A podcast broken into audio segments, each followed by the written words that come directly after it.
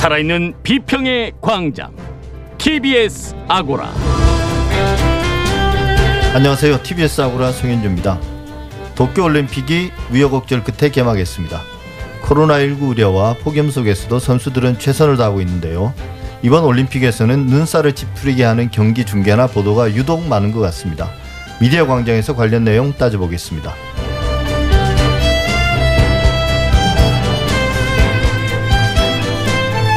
지난달 27일 남북 간 통신 연락선이 복원됐습니다. 갑작스러운 소식에 언론과 정치권에서는 남북 관계 회복의 신호탄이라는 해석부터 대선을 앞둔 정치쇼에 불과하다는 평가까지 나왔습니다. 오늘 TBS 창에서 살펴보겠습니다. TBS 아고라 지금 시작하겠습니다.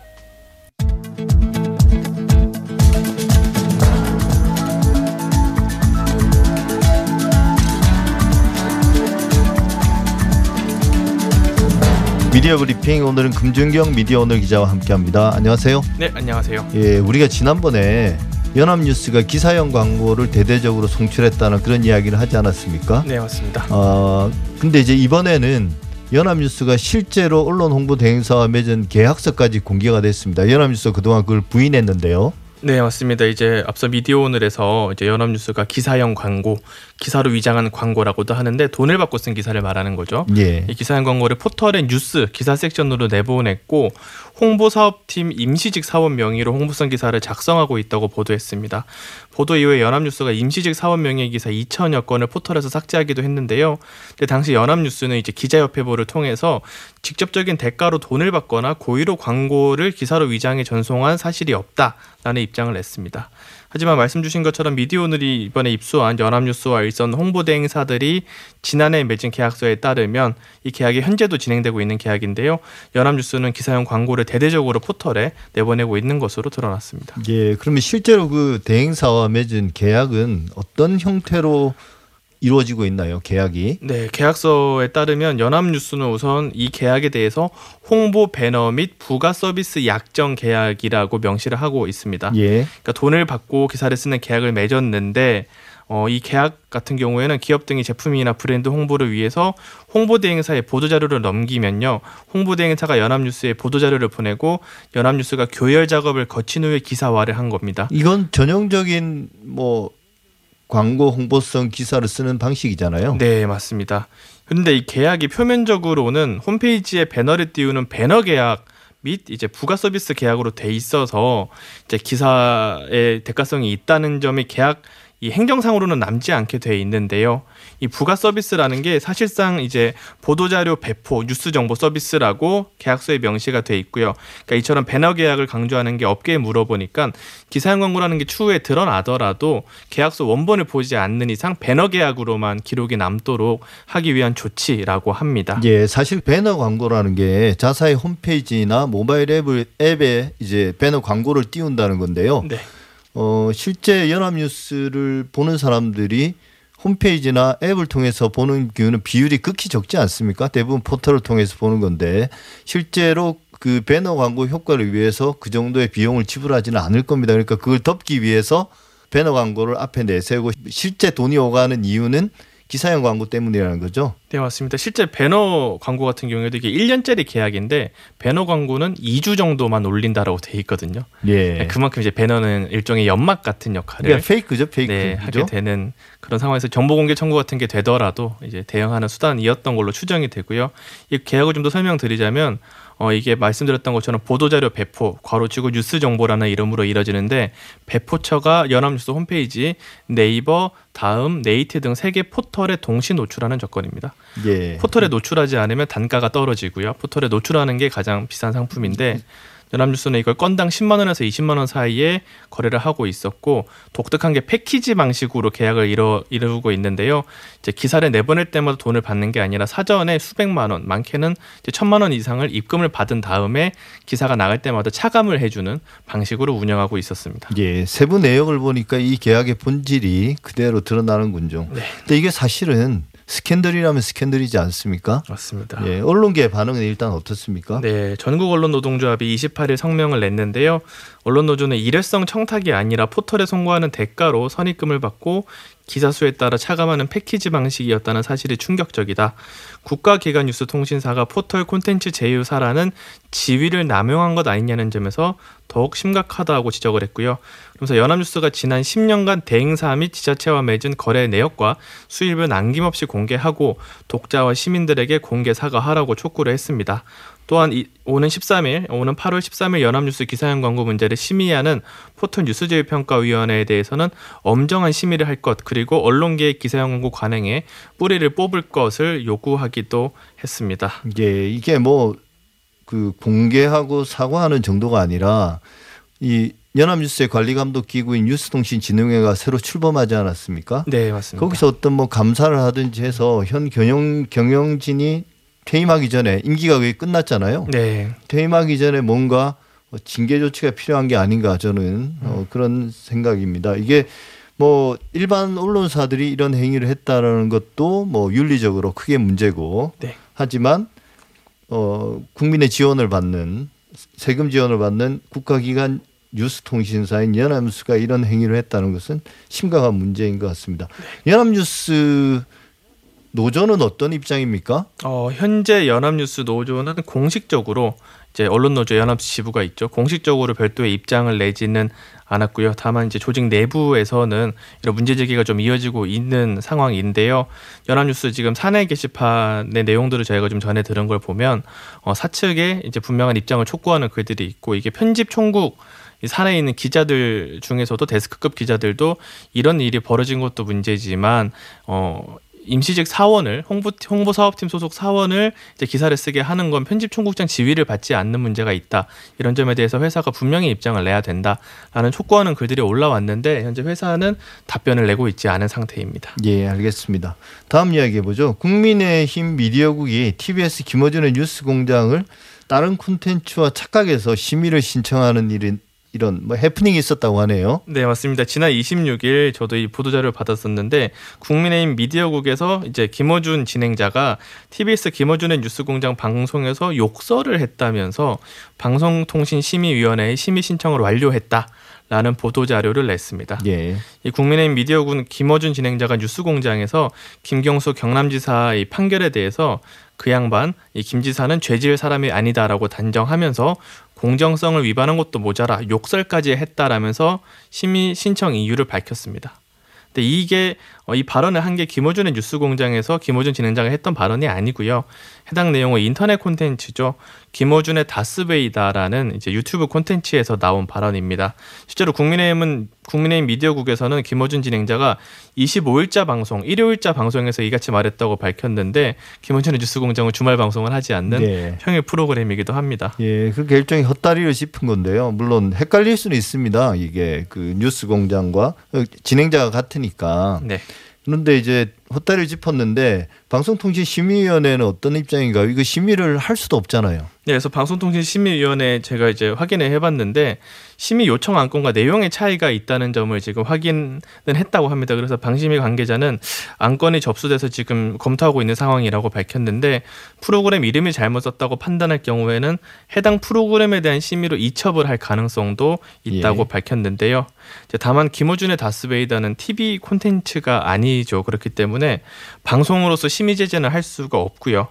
대신에 인터넷 콘텐츠는 통신물로서 삭제 여부에 대한 시정 권고만 결정하는 통신 심의를 받게 되는데 이제 통신 심의는 우리가 흔히 말하는 이제 허위 정보나 음모론을 너무 지나치게 유포를 해서 사회 질서를 혼란하게 만들었을 때만 그 게시글을 삭제하는 심의거든요. 그래서 단순히 욕설을 했거나 공정성에 문제가 있다는 지적만으로 시정 요구를 하지는 않고 있어서 이제 이 보도자료 내용 자체가 전반적으로 틀리기도 했지만 현실적으로 제재가 이뤄질 수도 없는 좀 그런 상황인 것 같습니다. 예, 알겠습니다.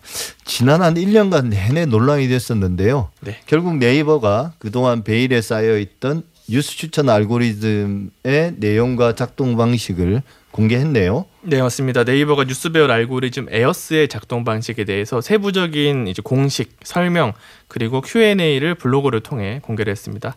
가장 주목을 받았던 게 정치적인 불공정 논란에 대한 설명인데요. 네이버는 알고리즘 자체에는 기사나 사용자의 정치 성향을 특정 짓거나 구분하는 부분이 전혀 없기에 특정 성향에 유리하게 추천하는 것은 기술적으로 불가능하다라고는 입장을 냈고요. 어, 그러면서 다만 사용자에게 제공된 추천 알고리즘은 기사를 제공하는 생산자 그리고 이를 소비하는 사용자의 상호작용의 결과물이다 라면서 추천의 공정성 문제는 알고리즘 자체보다는 생산자와 사용자의 상호작용 속에서 발생하는 측면이 크다라고 했습니다. 그러니까 언론사가 특정 이제 사건이 발생하는 타이밍에 대해서 해당 기사를 빨리 쓰게 되면 온라인으로 이제 이용자들이 많이 볼 거고 그 결과 이제 그 언론에 대한 추천이 늘어나는 거지 정치 성향을 자신들이 구분해서 추천한 적은 없다라는 입장입니다. 예, 그러니까 많이 본 뉴스 이런 것들을 없애긴 했지만 이 알고리즘의 기본적인 작동 방식이 다른 사람들이 많이 본 뉴스면 나에게도 그렇죠. 추천이 되는. 맞습니다. 그거는 이제 확인이 됐네요. 네. 어, 관련해서 또 심층 기사를 제대로 추천하지 않는다 이런 비판들이 많지 않았습니까? 여기에 대한 입장은 뭔가요? 네, 네이버는 언론사의 침청 기사가 잘 안 보이고 이제 속보나 온라인 이슈, 이제 인터넷 커뮤니티발 극단적인 주장 이런 기사가 너무 많았잖아요. 이런 기사가 너무 많이 노출된다는 지적에 대해서 기본적으로 클릭이 많은 기사가 추천될 확률이 높아진다라고 거듭 밝혔고요. 이것도 똑같네요. 맞습니다. 예. 그리고 여러 언론사가 함께 다루는 주제가 있으면 사회적 관심이 크다고 가정해서 뉴스 클러스터에 가산점을 부여한다라고 했는데 클러스터는 추천 후보군인 유사 기사의 묶음을 말하거든요. 예, 그러니까 이것도 남들 보도하는 거 따라가야 클릭을 받을 수 있다는 거죠. 이렇게 뭔가 독자적인 취재를 통해서 어, 이슈를 제기하면 사실은 파묻힐 가능성이 네. 크고요. 뉴스타파가 이제 탐사 보도로 단독 기사를 쓰더라도 다른 언론에 안 받았었기 때문에 예. 그 기사는 전혀 추천되지 않는 이런 문제가 드러난 건데요. 이제 그러면서 심층 기사는 기사 전송량 대비 비중이 매우 적고 그 클러스터에 포함될 가능성도 상대적으로 낮다라고 언급을 했는데요. 말씀 주신 것처럼 조회수가 이미 좀 많이 받은 기사 지금 다른 언론사가 많이 쓴 기사가 더 추천이 되기 때문에 당연히 언론사들은 이런 기사를 더 쓸 수밖에 없는 환경을 네이버가 부추긴다는 이 문제점을 스스로 시인한 셈인데 이와 관련해서 네이버가 한계를 시인하고 개선 방향을 적극 모색하겠다라고 함께 밝히기도 했습니다. 예, 이게 개선 방향을 적극 모색하다 하겠다라고 하는데 이게 네이버가 이런 그 알고리즘의 작동 방식을 모르지는 않았을 거고요. 당연히 맞습니다. 알고 있었고 이게 유리하다고 생각했겠죠. 음. 이게 어, 이용자들을 좀 더 네이버에 잡아두고 그걸 통해서 수익을 얻는데 이런 알고리즘이 훨씬 좋다. 네. 그죠? 이제 네이버 이번 알고리즘 작동 방식에 대해서는 이제 물론 전에 하지 않던 것을 처음 공개했다는 점에서 의미 있다는 평가가 좀 많은 편이고요. 그래도 너무 늦었다라는 평가가 예. 공존하기도 하고 반면에 이 정도 내용으로는 제대로 된 공개라고 보기 힘들다. 그러니까 좀 더 적극적으로 이제 검증이나 이런 요구에 답해야 된다라는 지적도 있는 상황입니다. 예, 일단 그 공개된 내용만 보더라도 어, 네이버나 그 포털이 어떻게 우리 뉴스 생태계를 오염시켰는가가 맞습니다. 그대로 드러난다는 생각입니다. 빨리 수정을 해야 될 것 같습니다. 네. 어, 마지막인데 일부 언론이 어린이들 사이에서 민식이법 놀이가 유행한다고 보도하고 있는데 그러니까 애들이 민식이법을 악용해서 운전자들을 그러니까 위협하거나 뭐 이렇다는 거죠. 맞습니다. 이제 근데 그게 실체가 있는 이야기인가요?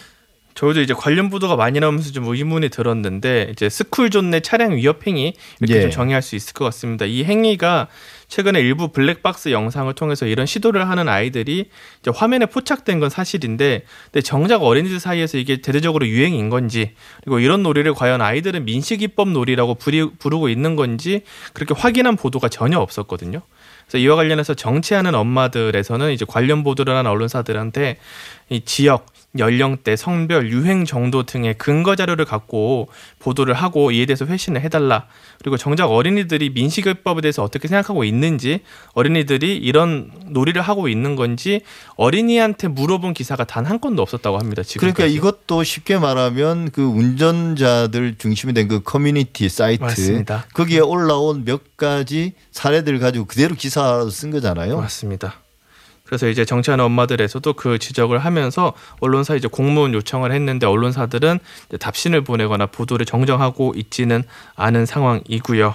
어, 그리고 정치하는 엄마들이 이런 지적을 또 하기도 했습니다. 이게 법의 목적과 취지에 반하는 운전자 위협 행위를 지적하면서 희생자 이름을 아무리 법의 이름이라 하더라도 희생자 이름을 놀이에다가 붙여서 하는 건 희생자에 대한 2차 가해가 될 수 있으니까 이렇게 부르지 말아 달라라고 지적하기도 예, 했습니다. 그런 면도 있고요. 사실은 이 민식이법이 네. 어, 어, 운전자들에게 조금 불편할 수도 있거든요. 맞습니다. 그래서 그동안 민식이법에 대한 어떤 공격이 대, 단히 많았는데 네. 그런 운전자 중심의 커뮤니티에서 그런 공격을 하면서 이걸 또 민식이법 놀이라고 해서 어, 좀 과장하고 부풀려서 어, 또 다른 형태의 공격이 아닌가 싶습니다. 민, 맞습니다. 대한. 네. 네, 오늘 여기까지 할까요? 지금까지 금준경 미디어오늘 기자였습니다. 오늘 말씀 잘 들었습니다. 감사합니다.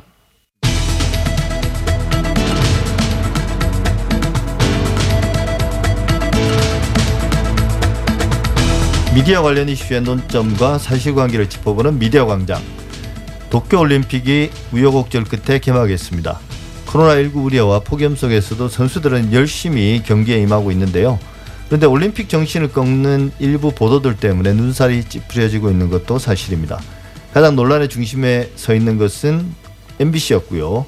도쿄올림픽 계획식 중계 과정에서 각국 선수단과 관련해 부적절한 사진을 사용하는 바람에 국내에서도 비난을 받고 있습니다. 근데 이게 한 방송사의 문제는 아닌 것 같고요. 우리 언론들의 스포츠 중계 보도는 지금 어떤 모습이고 또 어떤 문제점들이 있는지 오늘 미디어 광장에서 정리해 보도록 하겠습니다. 이종임 서울과학기술대학교 IT정책전문대학원 강사 어서 오십시오. 안녕하세요. 예, 우리가 MBC 이야기는 좀 이따 해보도록 하고요. 스포츠 중계에서 이제 반복되는 문제점들이 많습니다. 오늘 광장에서 이야기해 볼 텐데요. 뭐 어떤 메달이 값지고 또 뭐 설사 경기에서 성과를 못 냈다고 해서 선수들에게 야유와 비난을 보낼 자격은 누구에도 없는데 오히려 언론이 이런 것들을 부추기고 있다는 지적들이 많습니다. 이 올림픽을 다루는 미디어의 행태들 중에 박사님이 볼 때 어떤 점이 가장 아쉬웠습니까 이번에? 말씀해 주셨듯이 사실은 올림픽 어, 중계 방송이 워낙에 그 시청률 경쟁에 매몰되면서 사실 올림픽이라는 올림픽 정신에 대해서 저희가 잊은 것은 아닌가라는 생각이 들 정도로 너무 경쟁 중심으로 방송이 되고 있다라는 게 가장 큰 문제인 것 같아요. 사실 스포츠는 어, 상호 이해와 협력의 어떤 성과 그리고 또 국제 사회의 갈등을 풀고 세계 평화를 위한 다양한 노력들 중에 하나가 스포츠고 또 올림픽인데요.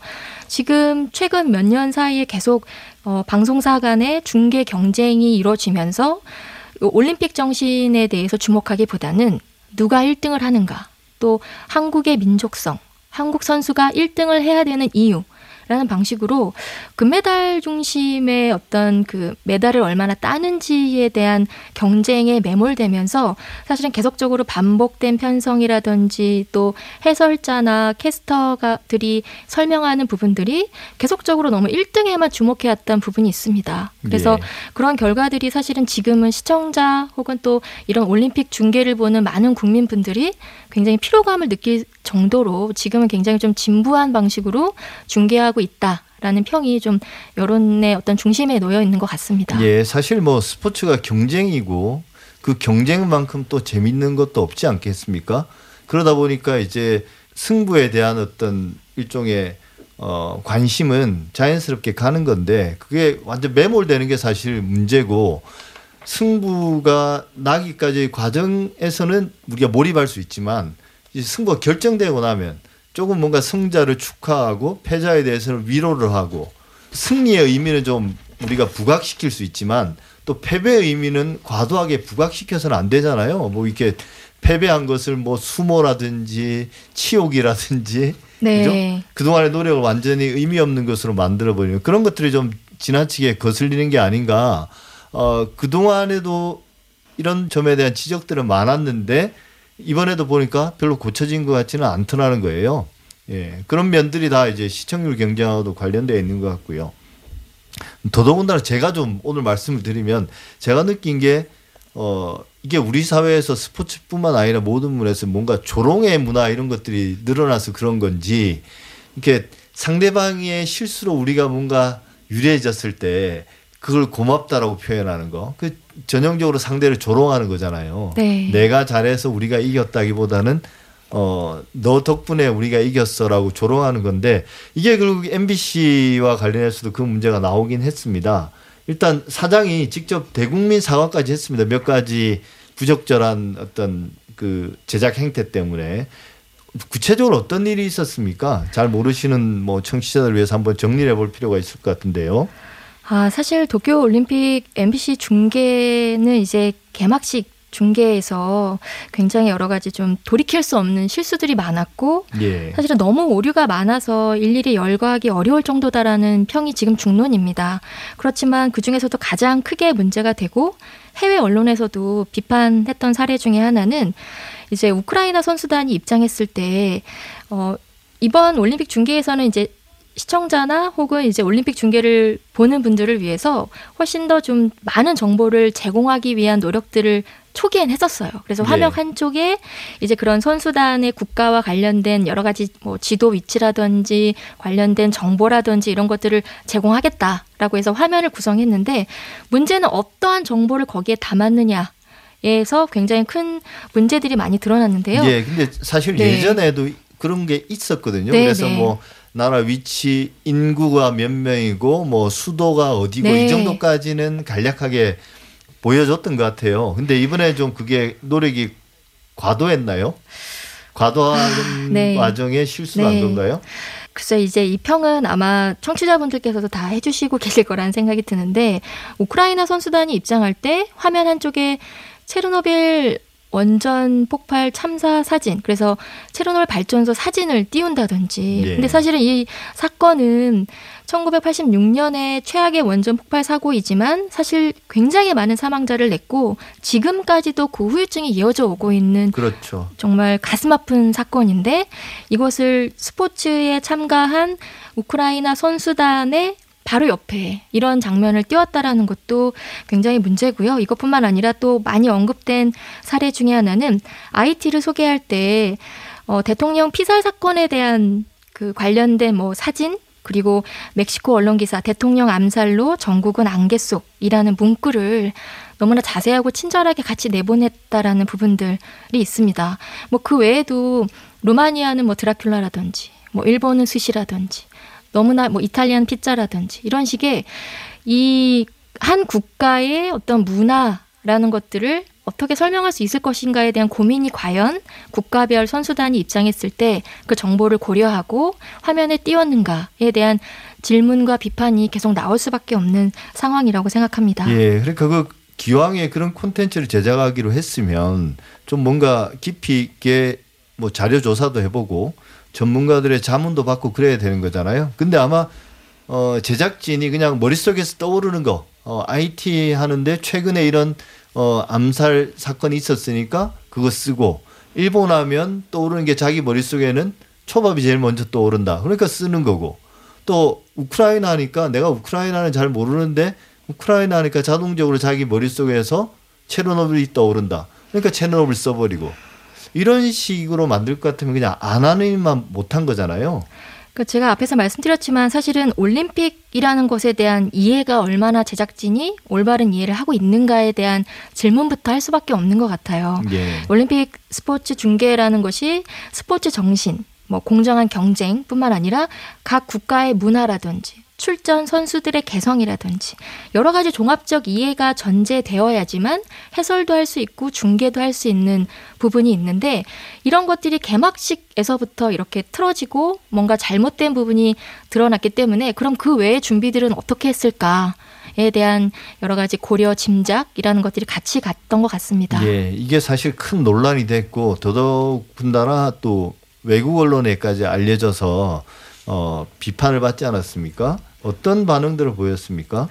어, 해외 언론에서도 많이 다뤘는데요. 우선 뭐 CNN 같은 경우는 MBC의 이번 시도를 모욕적인 고정관념 예. 으로서 각 국가를 이렇게 소개했다라는 부분 그리고 이제 이게 이것이 왜 큰 실수인가라는 부분은 TV 중계의 어떤 이런 정보 라는 것들이 시청자들에게 익숙하지 않은 국가와 선수에 대해서 배울 수 있는 정보를 전달받을 수 있는 진입 방법 이기 때문에 이러한 중계가 어, 이 중계에서 전달하는 정보가 굉장히 중요한데 고정관념도 굉장히 모욕적인 방식의 개념들을 가져다 썼다라는 비판을 했고 또 제가 앞, 앞서서 같이 사회자님과 설명했던 그런 사례들도 다 소개를 했습니다.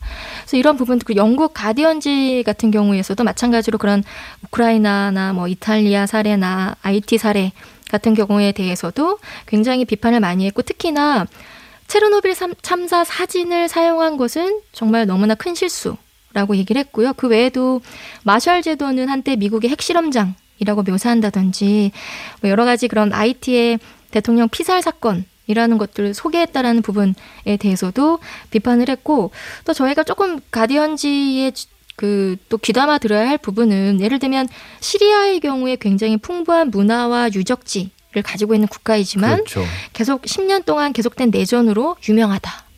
이런 식의 방식으로 네. 소개를 했다라는 부분들을 봤을 때 해외 그 외에도 뭐 워싱턴 포스트나 뉴욕 타임즈나 굉장히 많은 그 신문사, 언론사, 방송사에서도 이 사건을 굉장히 실시간으로 빠르게 다뤘고 비판을 했습니다. 예, 사실 이게 우리나라 언론의 고질적인 문제하고도 관련돼 있습니다. 우리가 세계를 알아 나가는데 우리 말고 외국을 알아 나가는 데 있어서 그 나라의 어떤 문화나 역사들을 조금 이해하려고 하기보다는 당장에 일어난 어떤 자극적인 뭐 오보로 밝혀졌지만 무슨 인육 케밥이라든지 다음 올림픽 때는 그 나라를 소개할 때 인육 케밥 사건이 있었 만약에 그게 실제 있었던 일이라면 그렇게 보도할 거 아닌 거예요. 그러니까 우리가 어 이 바깥을 보는 시선 혹은 그 정보를 얻는 기본적인 그 경로들을 한번 조정할 필요가 있을 것 같습니다. 결국 우리가 외국을 아는 것도 실제 외국에 가보고 그 나라를 경험하는 경우는 극히 제한적이지 않습니까? 결국은 언론 보도를 통해서 많이 알게 되는데 언론이 그동안 그런 식으로 유도해 본 측면도 있는 것 같습니다. 자극적이고 뭔가 조롱하고 그 나라의 부정적인 것들만 계속 보도해 온 거. 어, MBC 관련해서는 이제 국내 언론이 여러 보도들을 하면서 문제 배경을 MBC 스포츠국 조직 개편, 어, 대단히 축소 개편을 했죠. 이것과 연관지어서 이제 보도하는 경우들이 많이 나왔는데요. 그 박성재 MBC 사장은 대국민 사과에서 조직 개편으로 인한 구조적 문제점이라는 지적에는 동의하지는 않았던 것 같습니다. 좀 일반화 시켜서 이야기를 했던 것 같아요. 어, 그게 문제하고는 상관없는 건가요? 어, 우선은 그 사, 기자회견에서 박성재 사장은 그렇게 설명을 하긴 했지만 인력 쇄신 혹은 뭐 구조 조정이라는 것과 거리를 둘 수 있는 문제는 아닌 것 같습니다. 왜냐하면 어 예를 들면 지난 5월에 전국 언론 노동조합 MBC 본부 같은 경우는 노보를 통해서 본사 PD들이 해설자 섭외, 방송 편성, 올림픽 경기 중 실시간 대응을 위한 자막 시스템, 편집 시스템, 정보 검색 시스템 등의 부조 설비 확충으로 정신없고 또 MBC 플러스 PD 두 명이 합류했지만 여러 가지 다양한 올림픽 중계를 준비할 수 있는 인력이 굉장히 부족하다라는 얘기들을 어, 여기에서 이렇게 전하기도 했었거든요. 네. 물론 이게 조직 내의 문제이기 때문에 사실은 많은 국민들이나 시청자들이 이런 이슈까지는 접하기 어려운 부분이긴 하지만 내부적으로 그냥 구조조정이라는 방식으로 문제를 해결하려다가 보니 어, 올림픽 중계가 또 모두 아시겠지만 굉장히 실시간 실시간의 어떤 그 빠른 정보를 짧은 시간에 압축적으로 정확하게 전달을 해야 되거든요. 그러려면 스크린이라든지 뭐 여러 가지 데스킹이라든지 이 정보가 정확한지 아닌지라는 것들 굉장히 빠르게 정리해서 그 뭐 국민들이나 혹은 뭐 방송을 보시는 많은 분들에게 전달을 해야 되는데 그러기 위해서는 인력이 굉장히 중요하고 그 구조 조정이 어떠한 방식으로 이루어졌는가에 대해서는 직접적인 문제의 원인은 아니라고는 하지만 실제적으로는 사람이 하는 그 방송 중계 방식이기 때문에 저는 이 구조조정 이슈가 굉장히 중요하게 영향을 미쳤다라고 봐야 되지 않을까 예. 싶습니다. 근데 굳이 이제 주요 방송국들이 모두 이 올림픽 그 같은 화면이잖아요, 결국. 어, 같은 화면을 그대로 받아서 이제 보여주는 건데 그러다 보니까 시청률 경쟁을 하다 보면 어, 어떤 해설자나 캐스터에 의존해서 차별화를 시킬 수밖에 없고 또 조금 더 재밌게 만들기 위해서 뭔가 자막을 덧붙이고 그걸 자막을 재밌게 만들기 위해서 좀 재치 있는 말을 덧붙인다고 하다가 결국은 어, 사고가 나고 뭐 이런 과정들이 있는 것 같습니다. 그래서 우리가 어, 월드컵이나 올림픽 같은 대형 스포츠 이벤트들을 중계하는 데 있어서 어떤 국내 방송국 간의 경쟁이라든지 어, 이런 문제들을 한 번 더 다시 한번 생각해 볼 필요가 있다는 생각입니다. MBC 이야기는 또 이 정도 하고요. 사실 MBC뿐만 아니라 제가 방금 말씀드린 것처럼 뭐 중계하는 과정에서 좀 과도한 그런 방송 사고들 이런 것들이 꾸준히 있어 왔는데 이번에도 결국 뭐 예외는 아니었던 것 같습니다. 어떤 문제점들이 있을까 이걸 어떻게 고쳐야 될까요?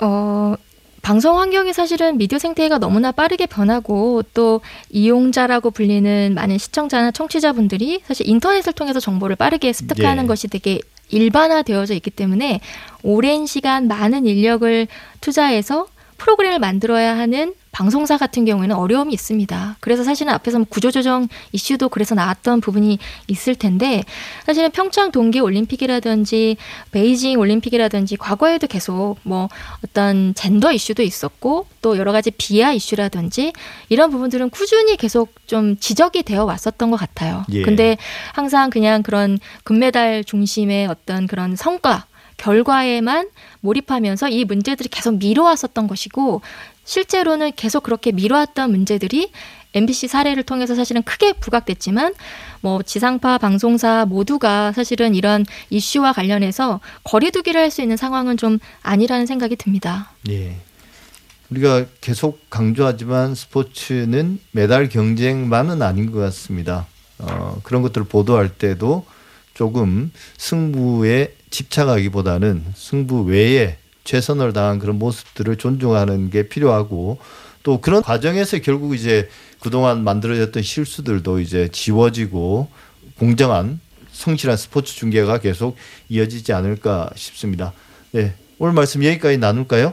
예, 지금까지 문화연대 집행위원이자 서울과학기술대학교 IT정책전문대학원 강사인 이종인 박사와 함께했습니다. 오늘 말씀 잘 들었습니다. 네, 감사합니다.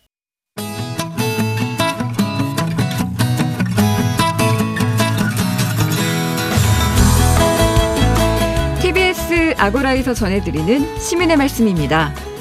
시민의 말씀은 문자나 TBS 모바일 앱을 통해 시민들께서 보내주신 의미 있는 댓글을 모아 전해드리는 시간인데요.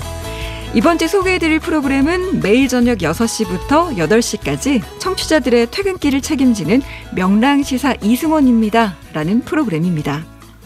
이 프로그램은 요일별로 다양한 코너를 마련해서 알찬 시간을 만들어가고 있는데요. 매주 화요일 경제 관련 정보와 주식 시황을 들어보는 시간 마련하고 있고요. 빠르게 변해가는 시대의 트렌드를 알아보는 명랑한 트렌드. 또 노래는 사건을 싣고는 노래를 듣고 떠오르는 핫한 인물에 대해 다양한 이야기를 해보는 시간입니다. 지난 24일에는 가수 영탁의 막걸리 모델료를 둘러싼 진실 공방에 대한 내용을 다루기도 했는데요. 명랑시사 이승원입니다를 청취한 시민들은 어떤 의견을 보내주셨을까요? 8233님, 명랑시사 이승원입니다는 국민방송입니다. 1시간 반 퇴근길이 즐겁습니다. 하셨고요. 아이디 산들바람님은 어려운 시사를 쉽게 풀어주니 좋습니다. 매일 쏟아지는 뉴스를 챙겨보기가 힘든데 명랑시사가 있어서 고마울 따름입니다. 하셨고요. 9709님은 중학생 아들과 함께 매일 듣습니다. 사회 뉴스를 보는 바른 시각과 날카로운 비판, 명랑시사를 통해 아들이 배울 수 있었으면 좋겠습니다. 이렇게 의견 보내주셨습니다. 그리고 아이디 천년초님은 교통정보면 정보, 노래면 노래, 시사면 시사, 흠잡을 데 없는 95.1 최고입니다. 이렇게 채널 고정하시는 많은 애청자들께서 댓글을 보내주셨는데요. 또 그 밖에도 프로그램 개선 방향에 대한 의견을 주신 분들도 계셨습니다. 3275님, 날도 숨막히게 더운데 시원한 소식은 없고 답답한 소식만 가득하네요. 좀 긍정적인 뉴스들, 좋은 뉴스들만 모아서 방송해주면 어떨까요? 하셨고요. 아이디 콜로세움님은 퇴근길에 오래 들었는데 뚜렷한 색깔이 없는 시사 프로그램 같습니다. 이 답답한 정치 뉴스에 따끔한 질책이나 일침 있는 이 속 시원한 한방 어떻게 안 될까요? 이렇게 하셨고요. 또 아이디 드래곤님은 사건에 대한 이야기를 하면서 사실관계 하나가 빠져 있는 경우가 종종 있습니다. 꼼꼼하게 확인하고 방송해 주세요 하셨습니다.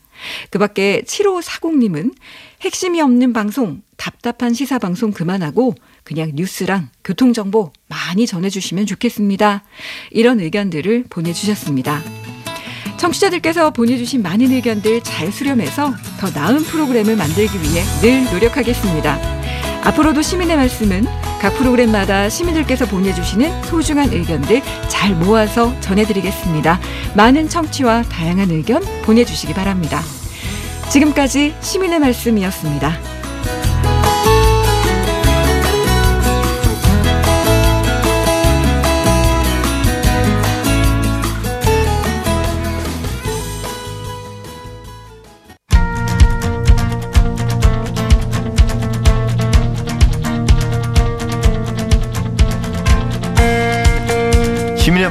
TBS가 지난 한 주간 주목했던 이슈를 살펴보고 우리 언론 보도의 문제점과 대안을 살펴봅니다. TBS의 창. 지난달 27일 꼭 413일 만입니다. 지난해 6월 끊어졌던 남북 간 통신 연락선이 복원됐습니다. 근데 좀 갑작스럽긴 했습니다. 남북 통신 연락선 복원 직후 이 배경을 두고 여러 분석과 전망들이 언론사들 사이에서 나왔는데요. 오늘 TBS 창에서 이 문제 짚어보겠습니다. 신미 민주언론 시민연합 사무처장 어서 오십시오. 네, 안녕하세요. 예, 꼭 13개월 만이었습니다. 일단 네, 오랜만이죠. 오랜만에 남북 관계를 좀 긍정적으로 풀어나갈 수 있는 그런 계기가 만들어진 것 같은데요. 환영할 만한 일입니다. 근데 어떻게 해서 지금까지 그 남북 연락망이 끊겼고 그동안 네. 어떤 상태로 이걸 계속 유지가 됐고 이제 끊어진 상태로 이거 네. 한번 좀 간단히 정리해 볼까요? 네. 어, 지난해 6월 9일이었습니다. 그 북 측에서 일부 탈북민 단체가 계속 대북 전단 살포를 하면서 이게 어 계속 문제가 됐었는데요. 어 이게 이제 개선되지 않는다 해서 판문점 체련을 비롯해서 네 개 통신선을 모두 끊었습니다. 예. 특히 공동 연락 사무소를 폭파했고 그 장면이 방송을 통해서 중계되면서 아마 국민들도 깜짝 놀라는 그 기억이 있었을 텐데요.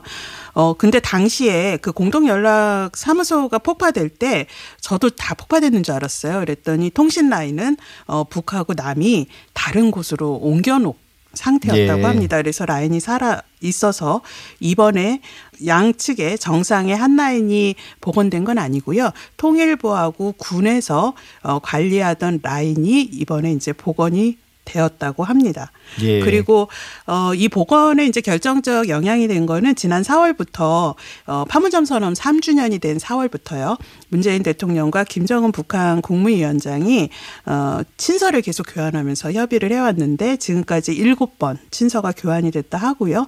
어, 요번에 그 친서가 공개가 되면서 어, 북한에서도 조선중앙통신을 통해서 이렇게 어, 남북의 통신을 재가동한다 이렇게 또 밝히면서 복원이 됐습니다. 예, 물 밑에서 이제 최정상급에서 서신이 계속 오가고 했으니까 오랫동안 일이 된 건데요. 네. 일단 발표되고 나서부터는 그 자체는 대단히 깜짝 소식이었지 않습니까? 그랬죠. 그러니까 언론들도 마찬가지였을 텐데 네. 당일 뭐 신문들의 주요 지면이나 방송에서는 이 사안을 어떻게 다뤘습니까? 네, 당일 그 7월 27일 당일 방송이 저녁 그 종합 뉴스에서 모두 주요 꼭지로 다뤘습니다.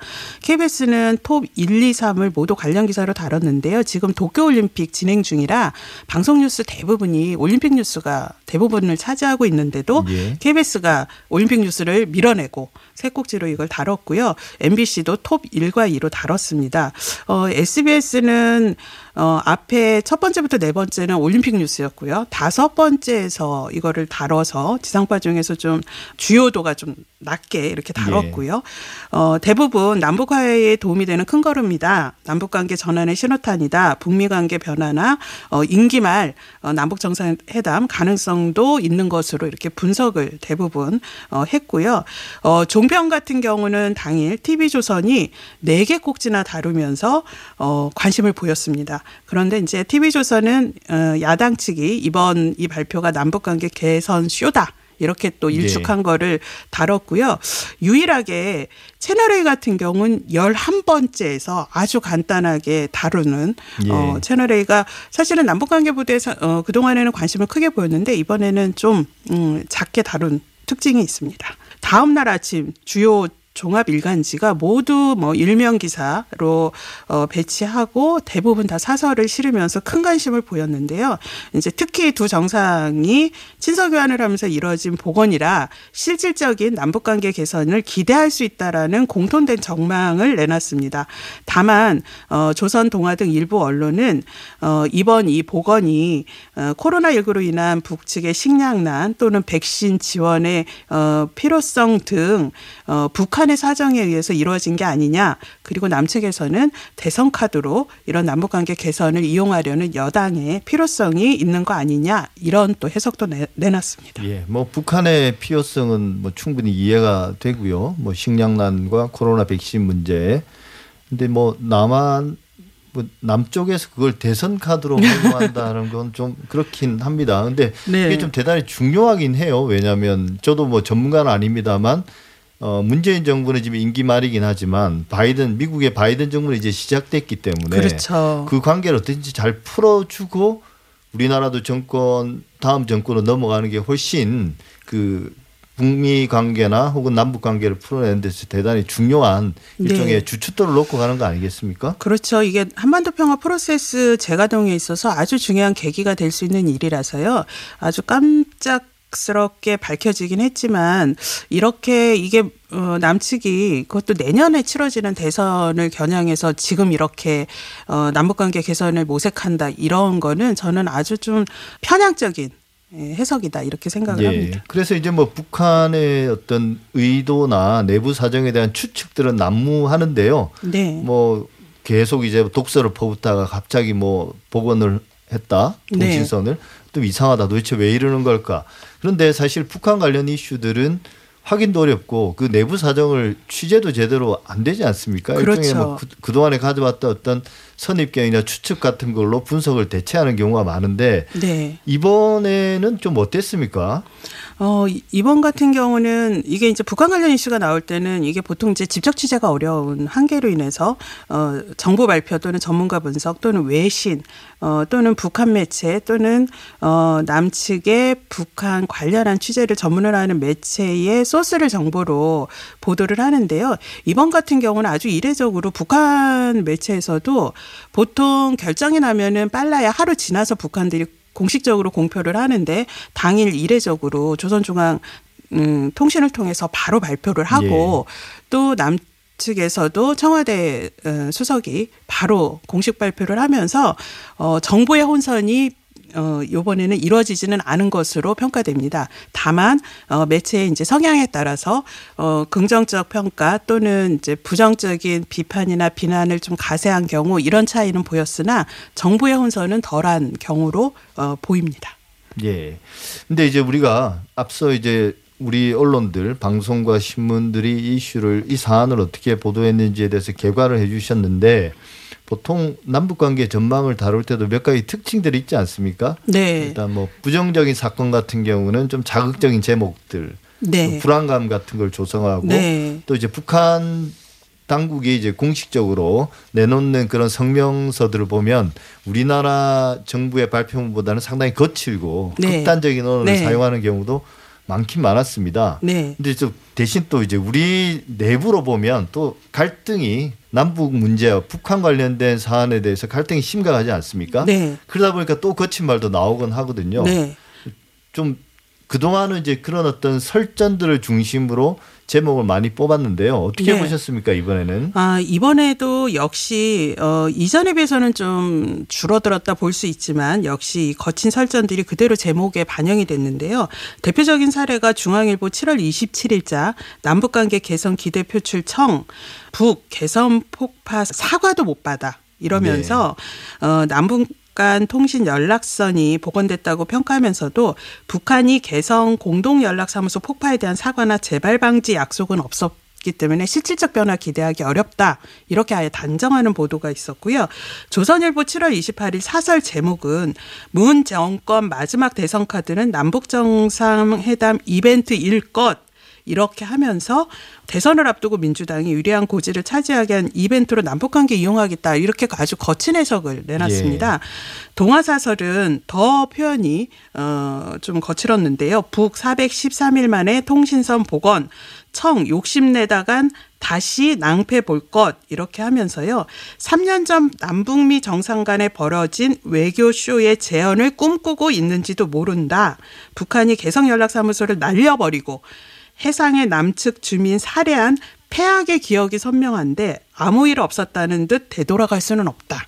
이렇게 또 비난을 하면서 이게 어 아주 대결 구도로 가져가는 그 입장을 내놨습니다. 예, 사실 그 되게 대단히 어찌 보면 익숙한 형태의 그러니까 모든 걸 이제 국내 정치로 환원시켜서 어, 국내 정치로 활용하기 위해서 이제 어 북한 관련된 이슈들을 활용한다. 또 이제 북한에 대해서는 이런 문제들을 북한 내부 단속용으로 이런 사안들을 활용한다. 네. 뭐 이런 식으로만 계속 설명이 되어 왔습니다. 트럼프 네. 대통령일 때도 마찬가지로 트럼프 대통령의 국내 정치용으로 어, 북한 이슈를 이용한다 이런 말들 뭐 일부분 맞는 말도 있지만 네. 사실은 그런 어떤 기본 관점들을 우리나라 언론들 특히 보수 언론들이 가지고 있는 것 같습니다. 네. 그러다 보니까 자연스럽게 국내 정치 갈등으로 북한 관련된 사안들이 넘어올 수밖에 없는 거죠. 네. 예. 사실 그동안 남북 관련 보도에 있어서 대결 위주의 보도들이 너무 이제 계속 지적이 되어 왔고 이게 어 갈등 저널리즘의 대표 사례로 지적이 됐어요. 네. 그래서 남북 관계 보도는 한반도 평화 정책과 프로세스를 위해서는 평화 저널리즘에 기초한 보도로서의 좀 전환이 필요하다는 어 전문가들의 지적이 계속 있었지만 그 개선은 지금 아직도 속도가 느린 상황입니다. 예. 그래서 이제 우리가 언론들이 남북 관계를 보도할 때 좀 지켜야 될 원칙들을 그래도 정리를 해왔는데요. 네. 뭐 잘안 안 지켜지는 경우가 많습니다만 다시 한번 좀 확인해 볼까요? 우리가 남북 관계를 보도할 때 언론들이 어떤 어 관점에서 기- 뭐 어떤 기준을 가지고 보도해야 네. 될까요? 네, 일단은 사실 확인에 더 신중해야 합니다. 네. 이게 취재원이 대부분은 익명 취재원 비율이 높고요. 또는 출처가 불분명한 무슨 관계자 또는 탈북민 이런 취재 의존도가 높은데요. 어 더욱이 직접 취재 또는 직접 확인이 어려운 어, 보도일수록 사실 확인이 됐을 때 보도를 해야 된다. 예. 그러다 보니까 사실 대형 오보도 많았죠. 그렇죠. 그동안. 성급한 오보들이 진짜 많았는데요. 어, 특히 대표적인 게 아마 다들 기억하실 겁니다. 1986년 김일성 주석 피격설이 대표적 오보인데요. 예. 그해 11월 17일 조선일보가 호해까지 발간하면서 김일성 총 맞아 피살 이렇게 보도를 하면서요 세계적 특종이라고 자랑까지 했습니다. 근데 다음날 김 주석이 평양 공항에 바로 나타나면서 세계적 오보로 기록돼서 지금까지도 언론 사에 남을 정도의 네. 오보인데요. 이거는 국내뿐 아니라 외신들의 오보도 계속 반복이 됐습니다. 어, 대표적인 게 장성택 부위원장이 2014년 어, 총살을 당했는데 총살을 당한 게 아니라 사흘 넘도록 굶은 사냥개 120마리에게 처참하게 물려 죽었다라는 아주 엽기적인 오보를 냈는데 그 오보가 유명한 영국의 더 타임즈, 미국 타임, NBC 등 유수 언론이었습니다. 예. 어, 다행히도 그 당시 한국 언론이 이게 사실 확인이 안 되니까 인용 보도는 안 해서 이렇게 좀 엽기적 오보를 어, 한국 언론이 따라가는 거는 면했는데요. 북한 인사가 공개석상에 보- 한동안 보이지 않으면 꼭 축주성 오보가 나오는 일은 지금까지도 계속 반복이 되고 있고요. 가장 가깝게는 지난해 4월 김정은 위원장이 최고인민회의 불참하고 태양절 행사에 보이지 않자 국내 신문에서 열흘간 1,800건 넘는 건강 이상설, 위중설 보도가 쏟아졌는데 그러자 한국, 미국, 일본 3국이 진위를 확인하는 이런 또 소동까지 벌어졌는데 알고 보니 코로나19를 피해 원산에 머물고 있던 것으로 그랬죠, 예. 밝혀지는 소동도 일어났습니다.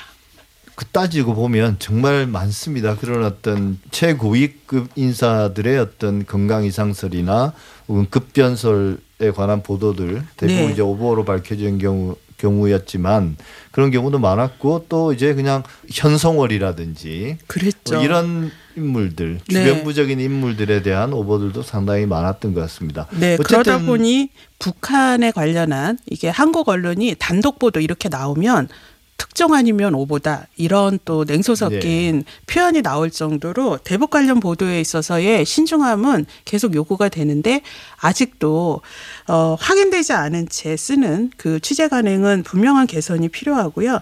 특히 좀 이 제한된 취재원 또는 익명의 취재원을 근거로 쓰는 관행도 좀 개선이 필요하고 어 언론이 대북 관련 보도는 의뢰 그려려니 또는 이게 오보를 내더라도 누가 확인을 하겠나라는 인식들이 있으면서 사실 게으른 취재다라는 지적을 받을 정도로 적극적 확인을 하지 않고 어, 일방적 받아쓰기나 외신 베끼기를 하는 관행 이런 것도 지금 계속 지적이 되고 있습니다. 예. 어쨌든 이번에 간만에 좋은 소식이 나와서 TBS의 경우도 네. 뭐 관련 전문가들이 출연해서 다양한 어, 전망들 뭐 평가보다는 전망들이 많았던 것 같은데요. 네. 약간 좀 들뜬 전망들도 있었던 것 같아요. 네. 뭐 이번의 경우도 조금은 좀 냉정하게 차분하게 살펴볼 필요도 있는 것 같습니다. 너무 그동안 남북 관계에 대해서 성급한 장밋빛 청사진 같은 것들이 어찌 보면 어, 과도한 또 실망으로 이어지는 경우가 많아서 네. 그렇거든요. 남북 정상회담 관측도 사실은 거기까지 가기에는 많은 장벽들이 있는데요. 그렇죠. 어, 네. 기대감을 키울 수는 있겠지만 그렇다고 해서 너무 앞서가도 안 될 것 같은데 사무처장님 어떻게 보셨습니까? 네, 지금 이제 사실 뭐 남북 정상회담 전망 얘기는 뭐 어, 모든 언론이 하고 있고요. 또 남북미 또는 북미로 이어지는 회담까지도 얘기를 하고 있는데 사실 이런 게 이게 너무 쉽게 모든 일이 이렇게 일사천리로 될 거라는 건 사실 또 다른 희망 고문이 될 수 있어서요. 이 복원이 사실은 이제 남북 그 대화의 재개의 어, 첫그 시동이다. 다시 재개의 시동이다. 이렇게 좀 보는 게 좋을 것 같고요. 어, 가장 중요한 과제인 사실 이 비핵화 관련해서 남북미 입장이 지금 달라진 게 없는 상황입니다. 그래서 향후에 북한이 대화에 정말 적극 나서겠 것인지 그리고 이렇게 어 남북 또는 남북미 또는 북미에 이렇게 급진적 기대를 너무 또 앞서서 어 짚는 것도 좀 무리이지 않을까 이렇게 싶습니다. 그래서 이럴 때일수록 좀 더 상황을 좀 냉정하고 냉철하게 어 평가하고 분석하는 좀 언론의 신중한 태도가 더 필요하겠다.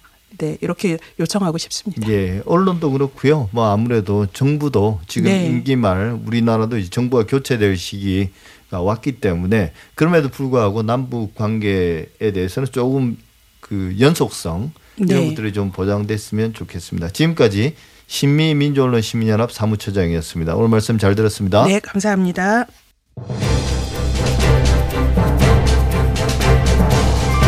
TBS 아우라 오늘 준비한 내용은 여기까지입니다. 저는 다음 주에도 일요일 아침에 다시 찾아뵙겠습니다. 감사합니다.